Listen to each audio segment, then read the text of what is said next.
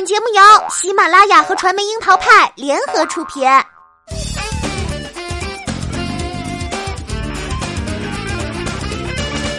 樱桃砍八卦，八卦也要正能量。Hello，大家好，我是小樱桃钓儿。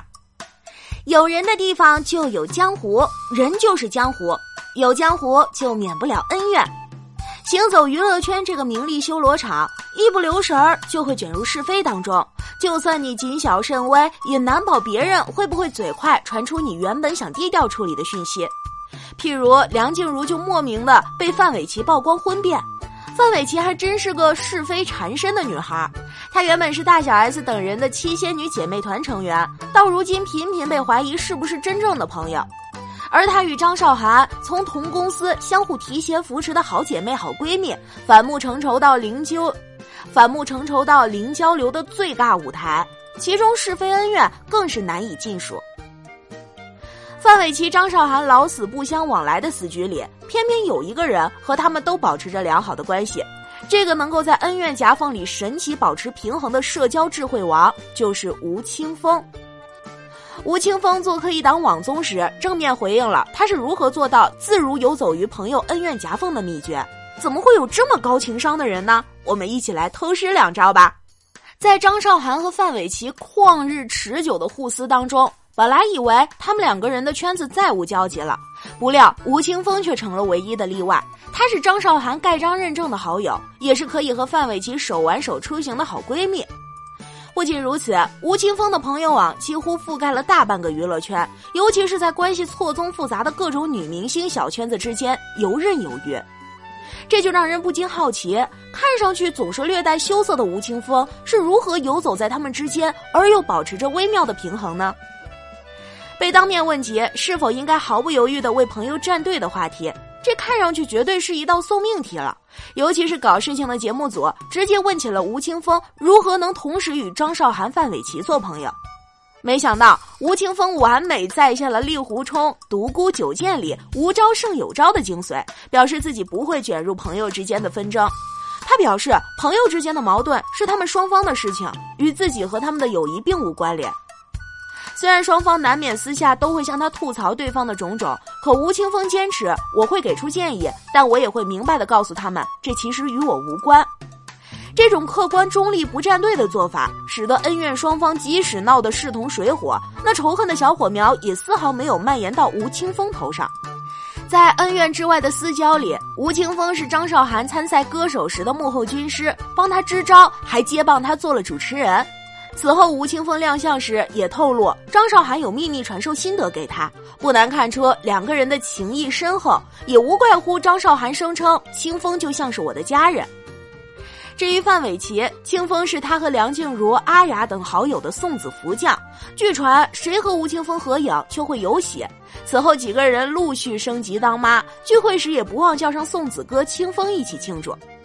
而不同的朋友有不同的话题交集，却同样温暖地分享着他们的喜怒哀乐，这也是清风最特别的地方吧。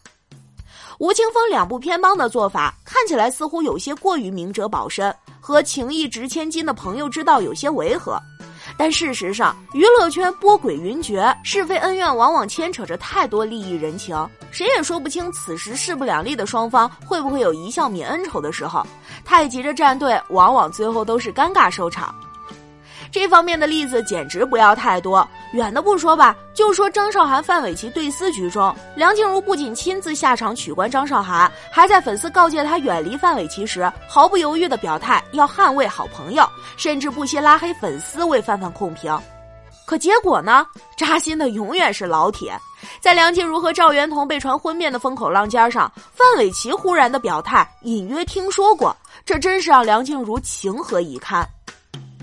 同样让人无语的还有华妃娘娘蒋欣。原本《欢乐颂》播出以后，剧中五美同台的画面显得温馨和谐，特别是蒋欣和刘涛动不动就玩亲亲，以本宫的女人互相打趣，互动中充满了 CP 感。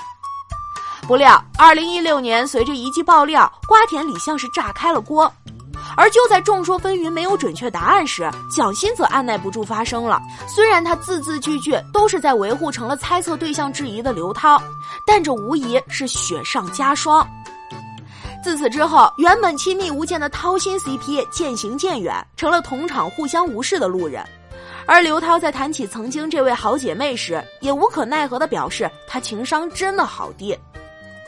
所以说呀，为朋友两肋插刀，本心也许是好的，可是往往不懂得审时度势，也不懂得分寸尺度，结果要么是误伤了无辜，要么是插中了朋友，甚至是反噬了自己。那这么说，难道就是要劝大家到临头不顾朋友，自保为上吗？第二可不是这个意思，只是朋友深陷是非或者麻烦中时，如何帮朋友解围，是真的需要过人的情商。在这一点上，永远都能帮朋友兜住底儿的何炅是圈内众口称赞的典范。关于何炅帮忙解围的事情，简直不要太多。就说说《幻乐之城》有一期节目，韩雪唱演根据古今大战秦俑情改编的《焚心》时，因为现场切换技术失误，出现了短暂的穿帮画面。表演结束后，韩雪忍不住掩面流泪。何老师并没有用“没事儿，特别棒，已经很好了”这些无力的套话去安慰他。而是坦诚地道出了穿帮画面产生的原因，并针对观众的几种不同观赏体验，给出了举左手、举右手、鼓掌三种表态选择，既尊重了观众的真实感受，也无形中表达了对表演团队的支持，真的是暖心睿智又妥帖。还有一次，在一档节目中，某位选手表演时显得有一些紧张，用力过猛，其他的嘉宾都是毫不客气地指出他的问题，这也让他更加紧张失措。何炅却巧妙地借自己第一次做客该节目为由头，表示自己一样紧张，看到你很亲切，来化解了对方的尴尬。出道近二十年，何老师在是非不断的娱乐圈里是难得的零差评艺人，这和他一直把懂得适度的照顾别人密切相关。我们在探究高情商低情商的问题时，其实就是在讨论人际交往中的边界和分寸问题。吉日战队的表态固然是重感情、讲义气的表现，但是也许因为不了解事情的前因后果、来龙去脉，一不小心就表错情、过了头。如果陷入麻烦的其中一方是自己朋友，我们不妨向何炅学习，用同理心去帮助朋友找到自己无心之失的疏漏，坦诚说明，来求得别人的体谅和包容。如果争议双方都是朋友，则更应当像清风那样，切勿热血上头，失去理智随意站队。不妨看清楚争执的本质，并不是非黑即白，有时只是双方情绪的宣泄和表达。来一个冷处理，把一切交给时间。最伤的情况就是把自己也卷入纷争的漩涡，让事态与情谊纠缠牵绊裹挟，演变成一场两败俱伤、无一幸免的罗生门死局。而无论是何老师还是吴青峰，他们平时与人相处更多采取柔软的姿态，但他们的温和态度下，并不是没有坚定的立场，这样才不会在风浪中成为摇摆不定的墙头草，也不会因为过度的强硬而误伤他人。兼具温和的感性和坚定的理性，清醒而温暖的与这个世界与自己好好相处，相信下一个社交智慧王就是你啦。